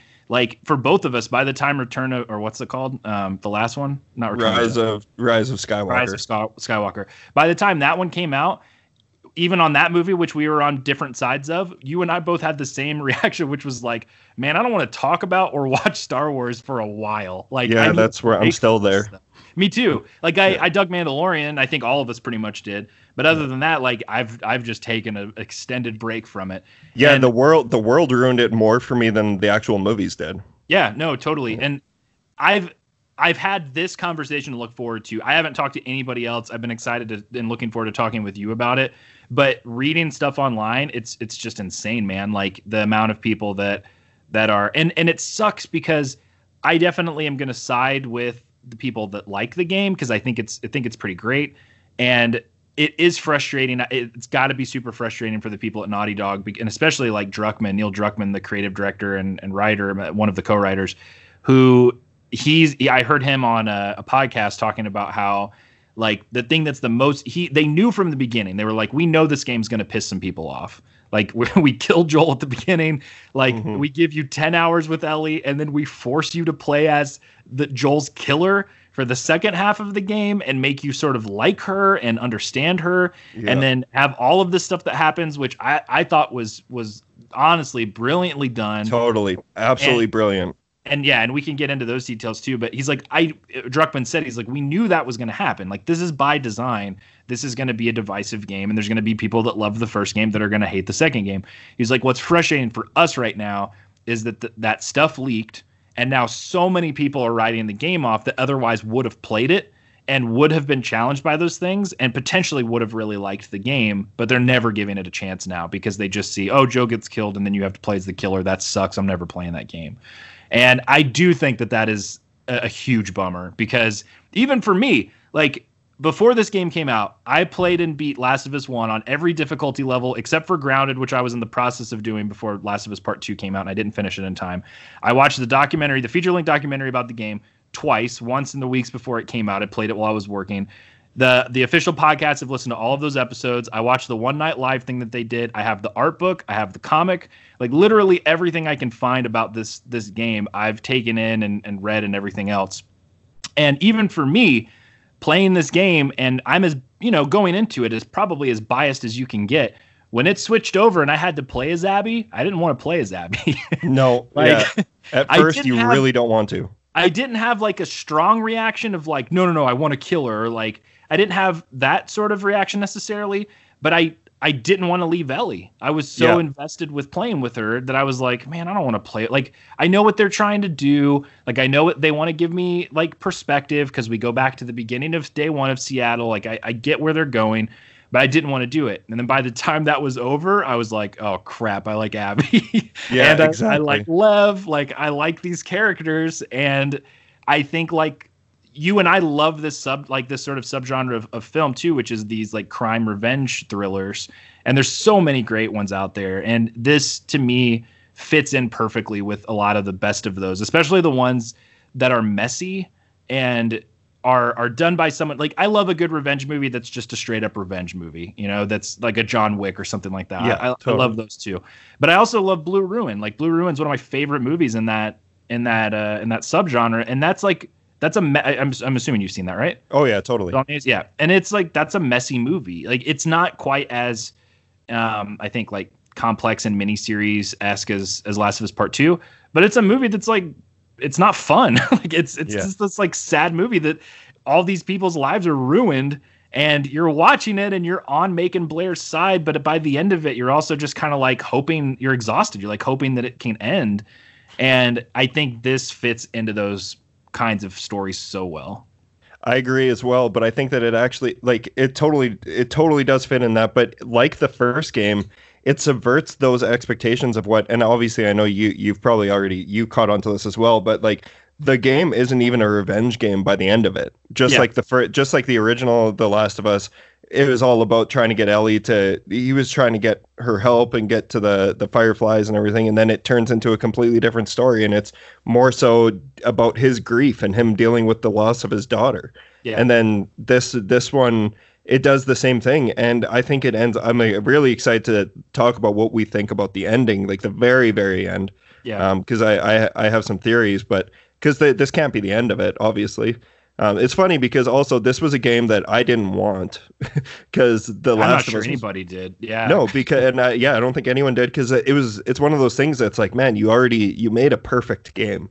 You, Yeah. There's nowhere to there's nowhere to go but down from there. And I don't know how you feel about this because I know obviously I think you're clearly you've proven I you've proven to be the best person I could possibly talk to about this because I haven't paid attention to 80% of the stuff that you were just talking about. Like I would love to, but I never got the art books. I never I haven't listened to the podcast. I did watch the the feature length documentary when it came out um, with the game like back in the day, like I think 2015 around then. Um, Yeah. But I haven't I haven't seen it since. which and I highly highly recommend people watch. It- Yeah. Even if you're just like a a pretty mild fan, it's a great great. It's Um, called Grounded. And it's it's on YouTube for free. yeah, I, I definitely I'm gonna watch it again before I play through this again, um, which is so weird that like if the like I, I do think if there's one negative I could if there's one single negative I could say about the game it's that I think re like but I this is I have this conversation with the guys on uh, episode that's coming up when we talk about the skin I live in but just because you don't want to watch a movie all the time doesn't mean that it's not a fucking incredible movie that means it did its job like it, it, like just because it's not like the la- this game is fun to play but at the same time it's so heavy and it's so it's so emotionally exhausting that it's not one that I personally I didn't want to go back and play it from the beginning right at the beginning. You did that though, hey? No, that's No? what I was gonna say. I, I I'm I'm with you. I didn't not right away. I played. Uh, I'm playing Persona 4 Golden now, which is a if you know anything about that Yeah. game, it's a very bright Yeah, you need a Uh, little bit of a palate cleanser. pop yeah and it's a big game so uh, but it's still very very very different tonally and then as i as i started listening to more and more episodes of the official podcast that's coming out which i also highly recommend it's probably along with oh man i'm glad i just remembered this because you will also really love this the there's only been two like officially licensed podcasts i've ever listened to in my life that have been great and haven't been just like extended commercials for the product or everyone's just each other like obviously these move these podcasts are very positive because they're not going to have people talking crap about it on the official licensed podcast. But the official Last of Us podcast is fantastic. It's so good. A new episode just came out this morning. They're going through the first game beat by beat, and then they're going to start going into the second game. And they're talking with Druckmann, Ashley uh, Johnson, Troy Baker, uh, basically all the main big Yeah. people that are involved with the games. Uh, the other one is the official Watchmen podcast. You have to listen to that one. Oh, awesome. Uh, it's the guy from, and I know you liked the show too. It's the dude who made the Chernobyl series. Yeah, I, and I Amazing, think it's I list I listened to the Chernobyl podcast. Okay, so- so it's probably similar. He's interviewing Lindelof, and they do a one episode for every three Watchmen episodes. There's three of them total, and it's very, very good. okay, that's um, awesome. But yeah, I. I had to take a I had to take a break too, and then as I was listening to the podcast, then I was like, all right, I want to get back into it because I think uh, I, I'm with you. I think the gameplay is extremely fun, and that's one thing that I always irked me a little bit, especially right now. A lot of the conversation around the game is people referring back to the first game and saying like, "Oh yeah, that was a game that had a great story and like not that great gameplay." Man, I- I, just I just totally replayed. Yeah, I just replayed it. Um, I, this was my first time replaying it on the PlayStation 4, though. I played it twice on PS3, Oh, and nice. then I and then I played I played through it. Um, I think you actually inspired me to play through it again because you talked about it on Eerie, and I was like, I was laid off because of COVID and had nothing to do, so I was like, fuck, I should play through The Last of Us again before The Last of Us 2 comes out. And I did, man, and I totally disagree. I think that game is so beautifully crafted in every way. I think the gameplay is awesome in that game. Yeah, I Um, agree. but with but with that being said, one one other positive about Abby is I personally feel that the game feels the best when you're controlling Abby. Yeah, Like I think some some of the gameplay is the best when like the addition of the crossbow too was such a good such a strong addition. Like I love that weapon. Um, but Yeah, I think she's such a strong character, and you you feel it's cool that you feel the difference between her and Ellie.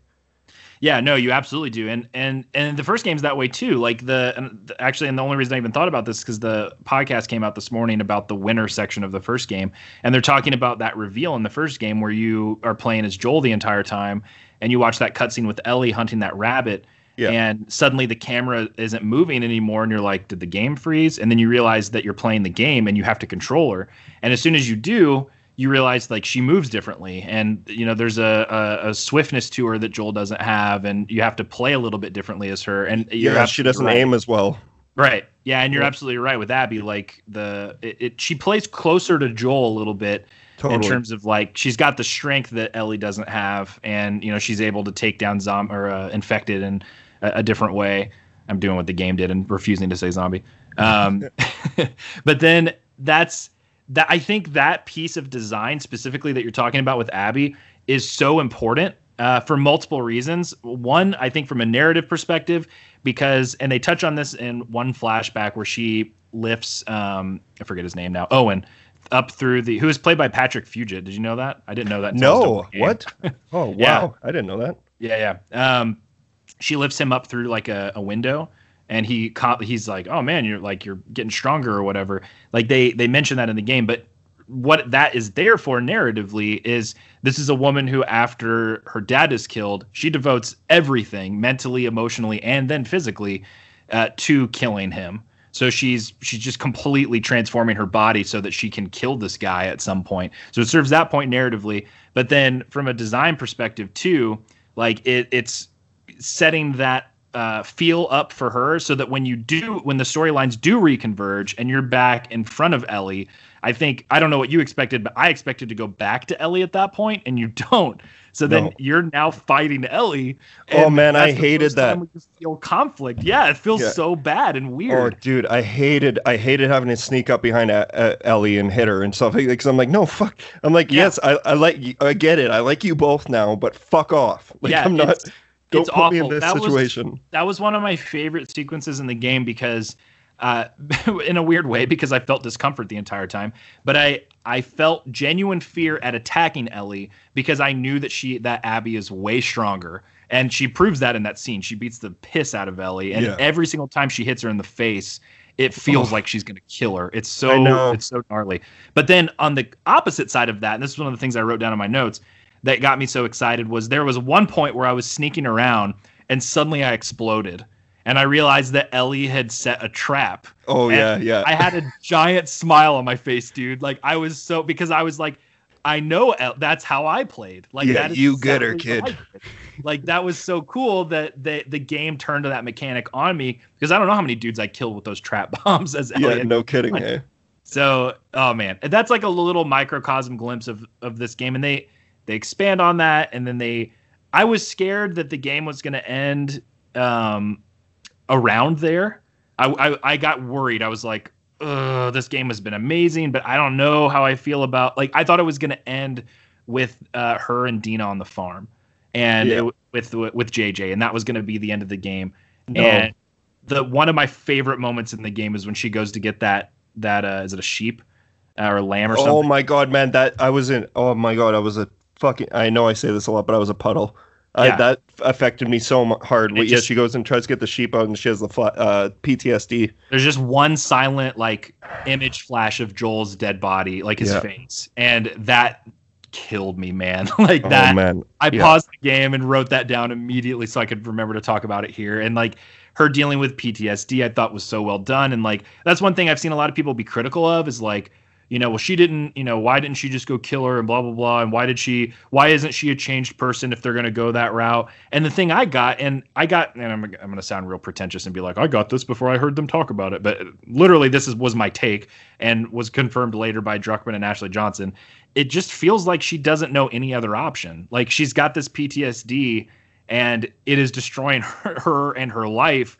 And basically, when Tommy shows up, who is another great scene because Tommy in the first game and in this game is pretty likable until the last time you interact with him, and he's kind of just a total dick. Like he he tells her, you know, I found Abby, blah blah blah, and I got the sense with with Ellie going that it wasn't so much that she still craved revenge. I mean, that was maybe part of it, but also she's just so messed up that like maybe this will stop it. Like maybe she's wondering like if I can do this, maybe the PTSD will stuff will end. Maybe this the nightmares will end. Maybe stuff yeah, will a, that's exactly what I took from it as well. yeah, I, I felt like that was pretty sure. I'm glad you thought thought the same thing too, because you.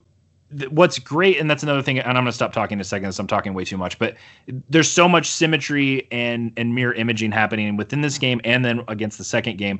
But even that journey for Ellie, you've already gone through with Abby. So you've already seen Abby go through her nightmares, and you've already seen Abby post killing Joel and realizing it didn't help her. It didn't change anything. Her nightmares didn't go away. Like she had to find some sort of new thing to basically find, uh, I guess, like redemption in a way, which is where Lev and, and that stuff comes in. But man, so good. All right, I'm gonna Yeah. stop talking for a little bit. No, man, don't don't ever stop talking. Don't ever stop. But no, it yeah, I I pretty much mirror everything that you just said. Like I I just thought all of all of that was brilliant. But it's uh I how it- it's it's impossible to say right now, but like I what I was leading up to before we got off on this tangent was that I think that this is without a doubt a better game than the first one, but I don't at the same time they're it's kind of like Kill Bill 1 and 2 are both the same movie, you know? Like it's Yeah. just a I've like- struggled with this too because I what I've told people who have asked me about it because I haven't talked to anybody in depth like we're talking right now, but I've had friends ask me how I liked it and how it stacked up and everything, and I've told them the same thing, which is like I think that there's, I think you can make a strong case that it's a better game than the first one. Yeah. Um, it's tough. I, I know what exactly what you're saying because I I'm not I hesitate to be like it's a better game because then then by default I then I would have to be like it's my favorite game because Yeah. the first one was that. Well, that and, I- then it sounds like you're shitting on the other, like you're even slightly saying something negative with Right. the other one, and you're I've and we're not at all. first- yeah, we've all sat with the first game for literally years, Yeah, and this game is like two weeks old. Um, the only other thing I've told people around me, and I, I might have said this on Eerie, that in a weird way it reminds me of is the Raid one and two. Um, the first game and this game, and and it's not a perfect comparison because I think the first game has a, a, a ton of thematic and character depth in a way that the first Raid movie doesn't necessarily have, which is fine because it's not necessarily supposed to. But one of the crazy things about the Raid 2 when you watch that is suddenly it's this like two and a half hour crime epic, and you're seeing all these families and and you know crime organizations and their histories and flashbacks, and it still has the stuff you loved about the first one, but it's way more dense and way more character driven. Uh, and I love the Raid 1 and I love the Raid 2, and in some ways it, it's almost it almost makes me not want to compare the games just because the first one is is as linear as it gets. It's a to b you know in literally a line that you're walking with ellie in the game uh, which is not a criticism it's a fantastic game we've all you know Yeah. been on the same page with that the second one is it's just i think it's i think it's going to take a while before we can kind of really process every piece Man, of it I- and I- then like to compare to the first one is kind of unfair because they're it, it's to have a game like this that's about 30 hours long uh, for a campaign is crazy. It's a huge game. So it's I just it's- yeah, I, I think this is it's without a doubt going just like the first one was. This is going to be a revolutionary game. It's set, it set a new bar for what you can do with storytelling in video games. And like you, this is I think it's both safe safe to say that we've neither of us have experienced a story in the way that we have in in either of these games. But I think that they they it's just they had the world on their shoulders with with uh after put it re- releasing such a strong first installment. And then th- I th- honestly think that they almost made the right decisions at every single turn. And I don't want to sound like one of those guys who's just like you know being hyperbolic and just blowing it at every corner as well but I truthfully just love everything about this game. I I, was too. blown away at I was blown away at every turn. And even just like when you were you were just talking about like when you realized that you're gonna have to play as Abby I was just like well fuck uh, like I even I said to Courtney because she was she came into the room and I was I was playing as her she's like whoa did she just get did Ellie just get like super ripped I'm like no they're making I was like these assholes are making me play as the fucking person who killed Joel. I'm like Yeah. my like this guy who's my he's my dad now. He like Yeah. Joel Joel's like my real dad now. And um I was and the like, same like- thing happens at the end, like when Yeah. at the very very end, because I love that whole sequence in California where you're you're fighting those the Rattlers, like, and those that, that's a cool like glimpse into the universe that you don't normally see, which is like, or in their universe specifically. You've seen it in other properties, but like the dudes that are like really really twisted like where they're like Yeah. messing with infected and i loved how you could unchain infected and let them you know attack the people that are taunting them and stuff i thought that stuff was really cool Oh, that was awesome. After you get through all of that, then it's flipped, and then you're fight, you're playing as Ellie, and the whole time you're just like, stop punching Abby, like she's like, leave her alone, like she's changed, and you've had this, and it's, It's uh, weird. It's weird, man, because like that that whole scene where with uh, Joel's death is one of the most traumatic things in any video. It's got to be the most traumatic thing I've experienced in a video game. Like, I I was crushed, and I so I had no idea that that was happening. I thought when when you break when you're breaking into that cabin and you're hearing Joel, I was like, oh, she's going to rescue him without a doubt. Like that's going to happen. And then when she doesn't, and when you find that they're gonna take a, they're they're fucking killing the main character, and like he's been, he's now like Joel, Joel's on the cover of Sony PlayStation boxes. Like he's Yeah. he's a he's a main character now, and it's just like and to to kill him off in such a, you know, like just a rank way. And I was still. you know, I mean, I like told said- you I knew something was going to happen. I was still shocked when Tommy goes, "Y'all." He's like, "You all, you all look like you've you've heard of us before." And then one of them shoots Joel in the leg. I, I Oh my literally, I was God, like, yeah. "Oh no!" like I freaked know. out. Like yeah that, but like yeah. and what I, what I was getting at too with like with the uh, like playing as Abby though is and even even after that whole scene with Joel uh, it's just a testament to the team at Naughty Dog and like the like we've I recently played through a Thief's End uh, as per your recommendation Uncharted 4 which I know uh, Druckmann and a lot of the same people worked on this game Yeah. I trust them um Yeah, so that that was just the thing for me I know uh granted like we're we've had we've had time to grow up a little bit but i obviously there's going to be people out there who are going to be babies about everything i was a baby about the last jedi in some ways and i'm embarrassed about that like looking back on it now I don't- but I don't it- think it- you're it- a baby. Uh, the Star Wars is like I said, man. That's a wild card. yeah it's it's different it's different but the thing is like it is a shame that all these people are going to write the game off without even playing it not knowing what they're what they're missing because uh, Right. in my mind though i was like why why wouldn't you trust these guys like that's why I, even i i wasn't paying attention to any any uh reviews or anything for for this game i i didn't even watch the trailer for this game before i played it I didn't even watch the trailer. I, I watched there was like a short clip that came out like I think at E3 like two years ago. Um, that's the only thing I saw because I was like, I don't need to see anything else. I'm going to buy The Last of Us Part Two. Like the the anything by these guys, you the, I, they've earned my trust entirely. So I just knew I knew that they were going to take me on an adventure, and man, like I I movies have a long way to catch up to what they were able to accomplish in this game. I think And- and, Watchmen has come up multiple times in this, and that, Yeah. that's the example I always look to in terms of uh, one of the best, at least one of the earliest forms of a creator saying, "I'm going to do something with my medium that can't be done in other mediums," and at least in the same way. That's what Alan Moore was doing with Watchmen, which is why it's always been hilarious that they made they tried to make it into a movie, and they did make it into a movie, and it's not a bad movie. Uh, I think it's mostly a good movie, but it's got its problems, and part of its Yeah. problems stem from the fact that it's a movie and that it's not, you know, the yeah, it's it's just a direct retelling of the, like it's like the the script is pretty much just ripped right off the page.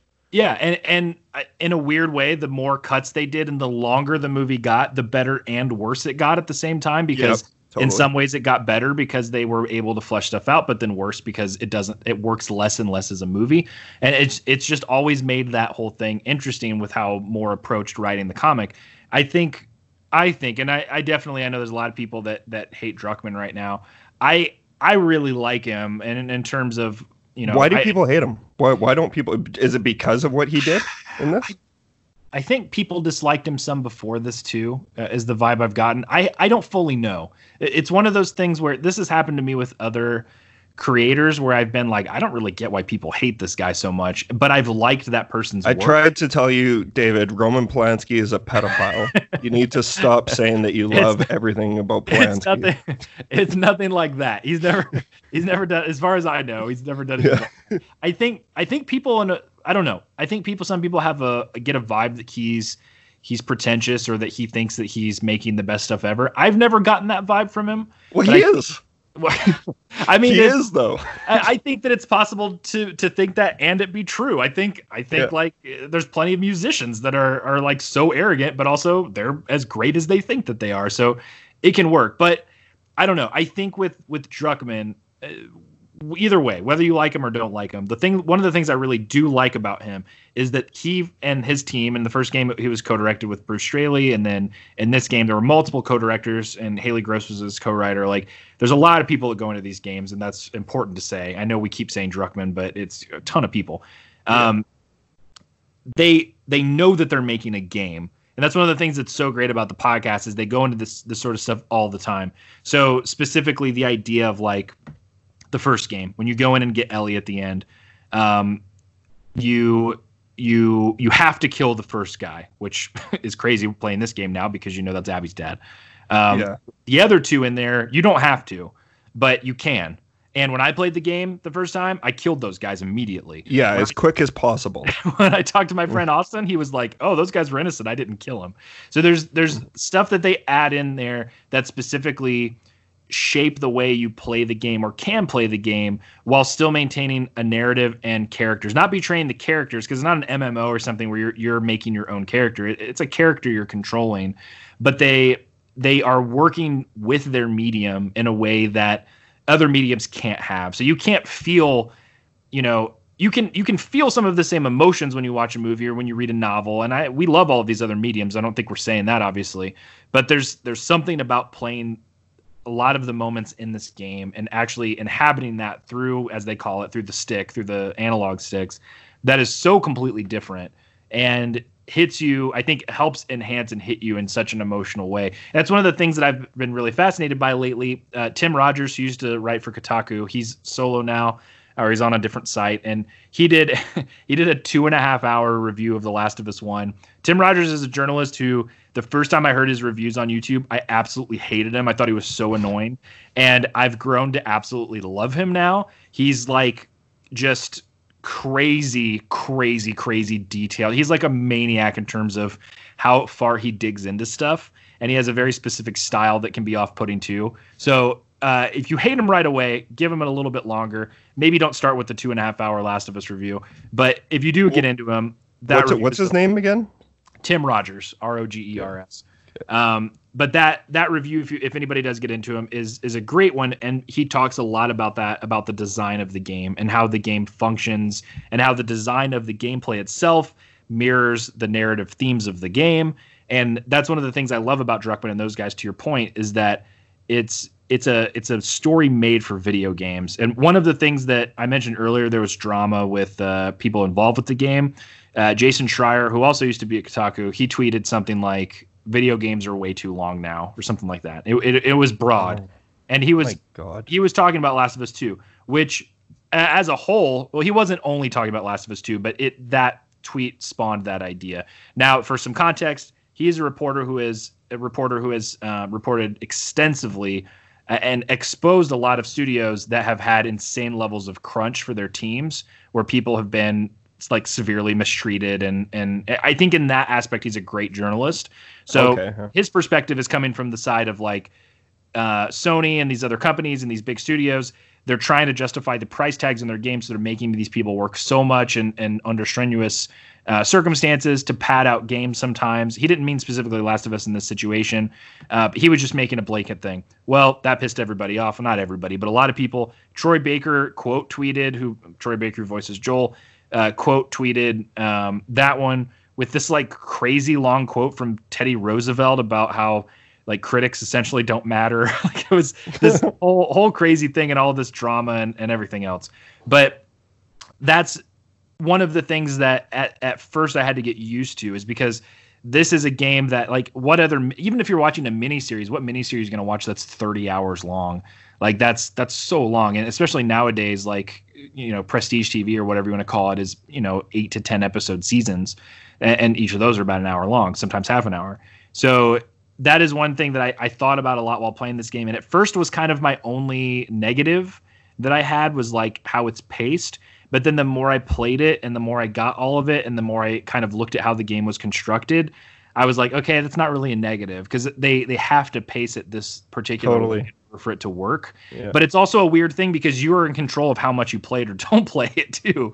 So Exactly. Yeah, and you're you- watching an episode. Yeah. yeah and you can yeah you're totally in control of how much you're going to be exploring and everything and i was i was going crazy i think i clocked in at about 30 30 hours was when i where i beat it um, but i was trying to find everything because like the, the one the one other thing that we haven't even mentioned yet is like how this is without a doubt the most gorgeous video game out right now Oh yeah. like like in hit that we that we have It'll be the available to best us. PS4 game for sure, and part of that is just because it came out at the end of the life cycle. But uh, even if it, I, I would say they'd have a good six months until a better looking game comes out. Yeah, like it's but everything uh, like literally not even just the way that it looks down to the sound design. Like even in the in the first one uh the clickers were genuinely terrifying because of the sounds that they make and they amped that up in this one i thought.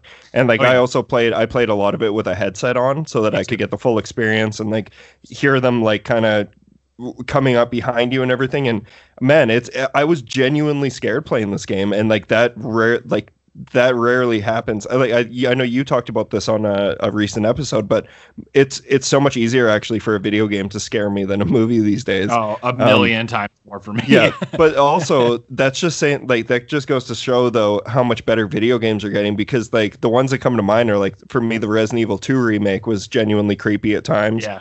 Um i haven't played the third one yet i know you played through that i want to but uh this No, one man that I've just been playing. I played the second one. I'm almost done with the second one. oh okay sorry i thought you were playing the third one No. um yeah no and uh it's yeah this one is it's it's genuinely terrifying in moments and then but we and also we haven't mentioned like the how okay actually no this is something we got to address because we're 42 minutes into this and we haven't we haven't talked about like so the world was obviously the world is pissed off about ellie and dina is that a that's a real thing Uh, some of it is. Uh, some of it I don't know because I. It, it's was easy. it not it's was it easy to know a which places to avoid. Yeah, exactly. Well, and that that's it. Like, I know I'm not trying to be the whole holier than thou thing or bit some kind of all that bullshit, but like, I, I that didn't even cross my mind. But also, I thought they kind of established that uh, that Ellie was gay in the first game.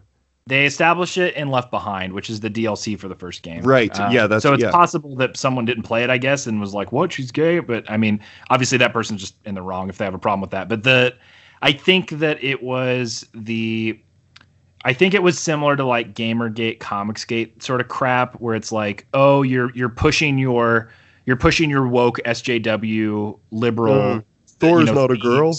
Yeah, like in values into my game. So like uh, Anita Sarkeesian was a, um, a a feminist speaker. I, I don't know fully know all the stuff she does. That was the target of Comicsgate, and I think Druckmann has mentioned her in a speech that he did one time, and maybe is friendly with her. So people were trying to say that she was heavily involved with making the game, you know, more like more progressive and that it was just them pushing agendas and stuff like that. So I, I think the Abby Dina stuff to a degree was probably some of it. There were also people, like I mentioned earlier, that were just mad that um, that uh, Abby wasn't like your your normal quote unquote hot chick, you know, gamer character. Um, and then the the Lev stuff, yeah, the trans stuff. I guess people were mad about, which I don't know, man. Like I, I, I just have I have no perspective for for like people that are, are upset about something like that at this point. Like I, I I grew up conservative Christian. Like my dad was a pastor and my parents were missionaries in Brazil. Like, you know, they weren't the most, you know, super far right conservative Christians ever, but we were conservative. Like I, I grew up being taught, you know, just in general, not my parents weren't sitting down teaching me hatred necessarily, but I grew up being taught and believing like homosexuality is a sin and abortion is a sin and like all that kind of stuff. So I, I understand the role for a lot of people that religion plays. And I'm not saying it's right. I think it's absolutely wrong. I have a lot more sort of understanding than I think a lot of people do. Not just me, but people that have grown up with organized religion and know like how controlling of a force that can be. But man, it's it's harder and harder for me now in 2020 to give any sort of any sort of leeway to people other than just to be like my only hope is that this is going to die with you. like Yeah. you're you're on the wrong side of history and years late. So like okay, like be mad, I guess that, but you're you're wasting your time and and this you're not gonna beat this. Like there Yeah, are trans exactly. people, there are gay people, like eh, that's normal and that's fine. If you disagree with it, that's your problem, and you're bigoted and wrong for that. I don't know. I thought Lev was a great character. Like I, there, Uh, there was, I thought they all were. yeah, and there was some. I guess this one I struggled with a little bit more, but I don't admittedly know a lot about trans culture in terms of what's right or wrong. But there was some controversy in the whole idea that in the game he's dead named, which was a, a phrase that um, I, I learned relatively recently, which is the idea of using uh, calling a trans person by their, I, I guess, previous name before they transitioned or came out or whatever. Uh, and that happens in the game when, you come up against some Seraphites and they call Lev uh, Lily, I think is the name. Yeah. And and that's how you, the player, and Abby find out what's going on. You know, with them being, you know, leaving the Seraphites or whatever, or what are they called? The Scars, as she calls them. yeah, scars. Yeah. Um, and that one is tougher for me because I I don't know. I feel like that was necessary in the game in terms of you seeing the hatred and bigotry of the Seraphites and their religion. Um, but I've seen some people say that it was wrong of them to dead name his character. I don't know enough about trans culture to know if if that's right or wrong. If you're telling if you're trying to show something's wrong, do you do you do that or do yeah, you? we're we. Yeah, I I think neither you or I are the the type of people. We we we're not the ones to answer that question. straight white guys. Yeah. So- Debatably, we So we I- bend it a little bit with each other, but True. So I don't I don't know. Um, but yeah, I, I think the uh, I think that that was one of the few different pieces of and that stuff's easy to write off. For me, I'm just like, eh, okay, if that's what you don't like about the game, then there's probably a lot of stuff you don't like, and there's probably a lot bigger problems that you have in life. yeah, exactly. Um, you're you're struggling with some major shit. One thing that's interesting to me is thinking about how there were probably a lot of people with the first game that loved the first game and loved the gameplay and loved the story. And then the ending of the first game, which has Joel lying to Ellie and saying, you know, that there was no cure and they couldn't find it or blah blah blah. And he lies to her. And it's a it's a crazy like cherry on top moment of this great game that you just played that you're then forced to sit in some like really uncomfortable stuff, roll credits. Like far and away one of the things that I think those of us that love the first game and, and it- you know the critics that lauded the first game mentioned that's a big part of it. I think it, it's made me wonder how many people played that first game, got to that ending, and were like, okay, yeah, whatever. He he he saved her. He lied to her. That I'm done with the game now. And then that sort of like moral ambiguity and that like uh, character depth and thematic depth and everything else then becomes Last of Us Part 2 from beginning to end. They didn't know how to handle that. And they just wanted to play a game where it was kind of like the first game, where they had to go somewhere and fight infected and fight bandits and then get revenge. With some cool with some cool storyline along the way, but they didn't want to Yeah. actually have questions thrown at them where you have to ask yourself those questions. Yeah, I totally agree. And and I think that's the way I've been trying to look at it, as opposed to, um, you know, being like, oh well, they just clearly don't appreciate, you know, good storytelling, which is Yeah. the easy thing for me to look at. But uh, different people want different stuff out of games, and it makes me wonder how many people had that experience where they just wanted that sort of A to Z thing, like the first game, um, which you know, it, it's a great game, and the first game works for that. But I think uh, it, it's it was so cool and interesting to play this game and realize that's it- it's not even like they made a sequel. They just like you said earlier, they told the second half of the story. Um, and maybe the middle third. I mean, yeah there's there's got to be more there's got to be more because and that that's what i was kind of getting at before too is that like i didn't want a second one but now i need a third one I'm I'm kind of in the same place I was with the first one, but also hundred percent open to a third one. Uh, which I wasn't 100%. If you would have asked me with the first one, I would have been like, no, no, no, play it. You know, that, that's it. Let it be done. Like, make another Uncharted. Like, those games are super fun, and those can kind of, kind of just go on forever. They don't need to be, you know, even if you switch the characters up, like Yeah. you can have that gameplay and still do it over and over totally again. Um, but do you yeah, have, do you have any theories do you have any theories about where she's going for whatever reason, and I had a very take shel- I've had a very take sheltery sort of Ugh, thing happen, which I know you love that movie too. So, uh, where I had a very strong idea when I finished it the first time. I have obviously haven't played the whole game through a second time, but already even now thinking about it, my idea has kind of changed. Um, when I finished the game, uh, for whatever reason, I don't really know why. It almost seems silly now.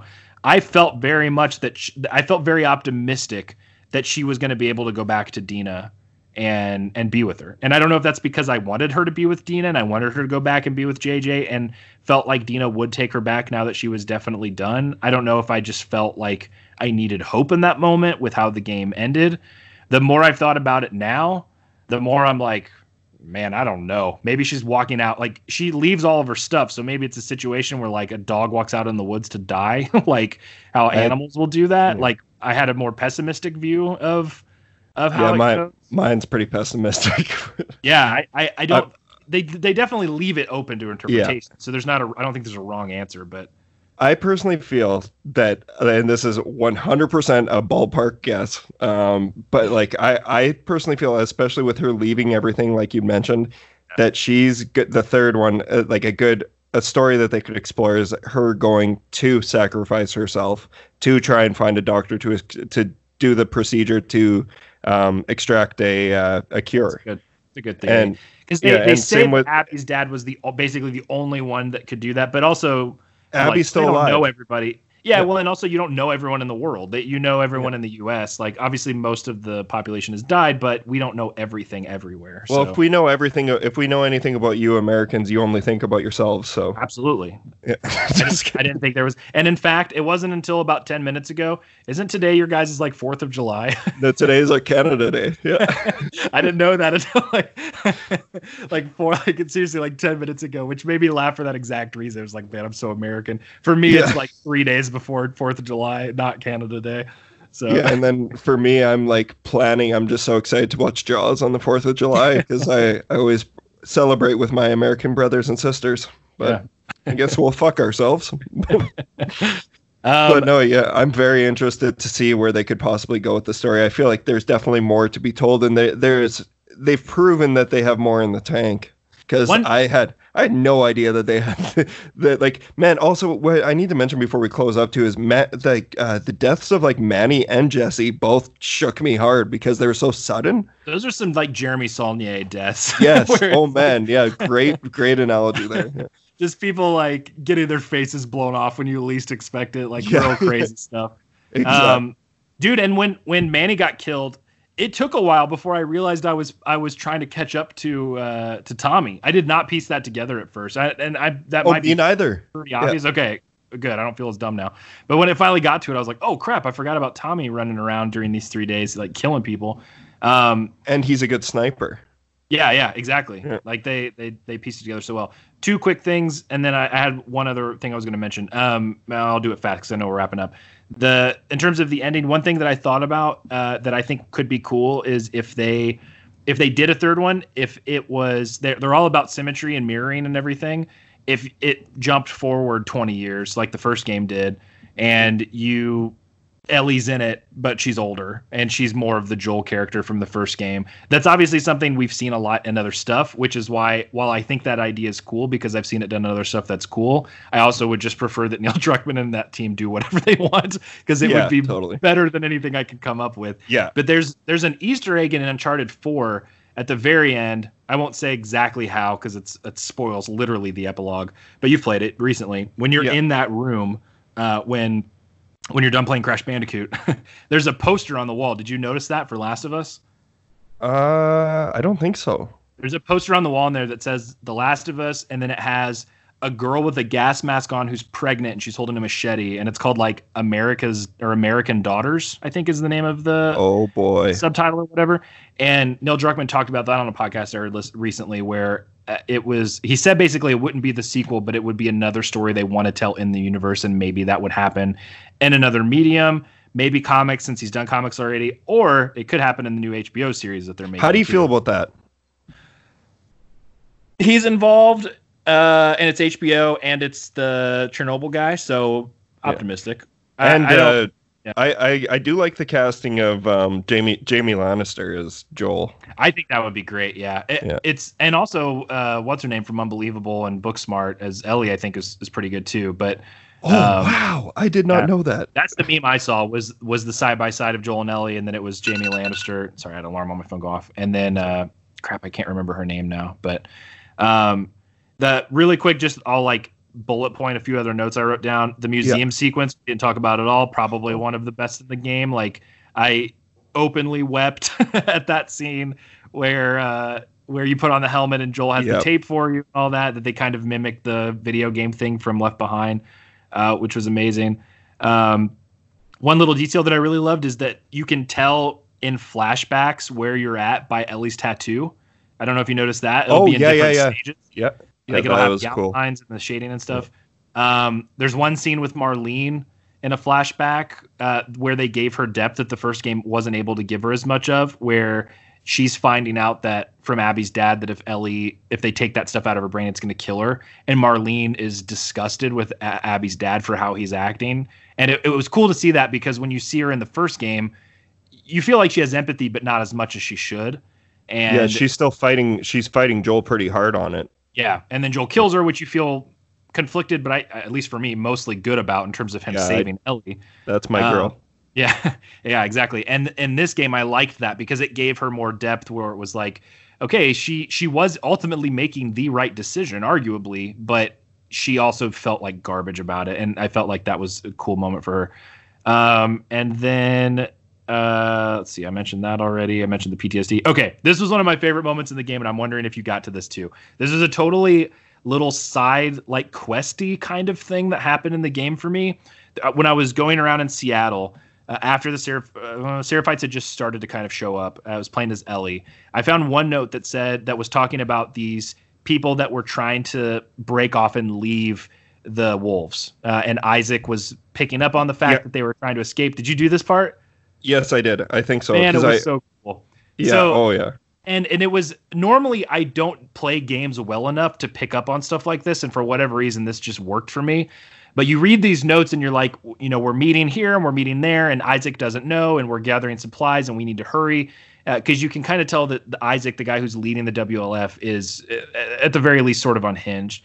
And so you go up into this house, and much like every other thing in the game, you're going through apartments scavenging.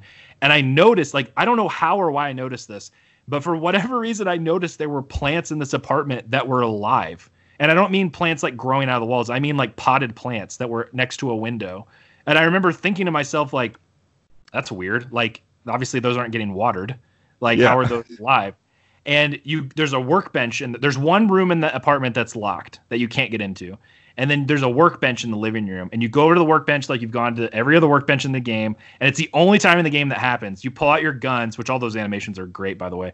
And as you're pulling out your gun, you hear, and I have my headset on, you hear someone yelling and running at you. And it was one of the scariest Oh moments. I my had god. Yeah. Yeah, dude. That was And- fucking terrifying. You get tackled, and there's four or five people in the apartment, and you have to fight them and kill them.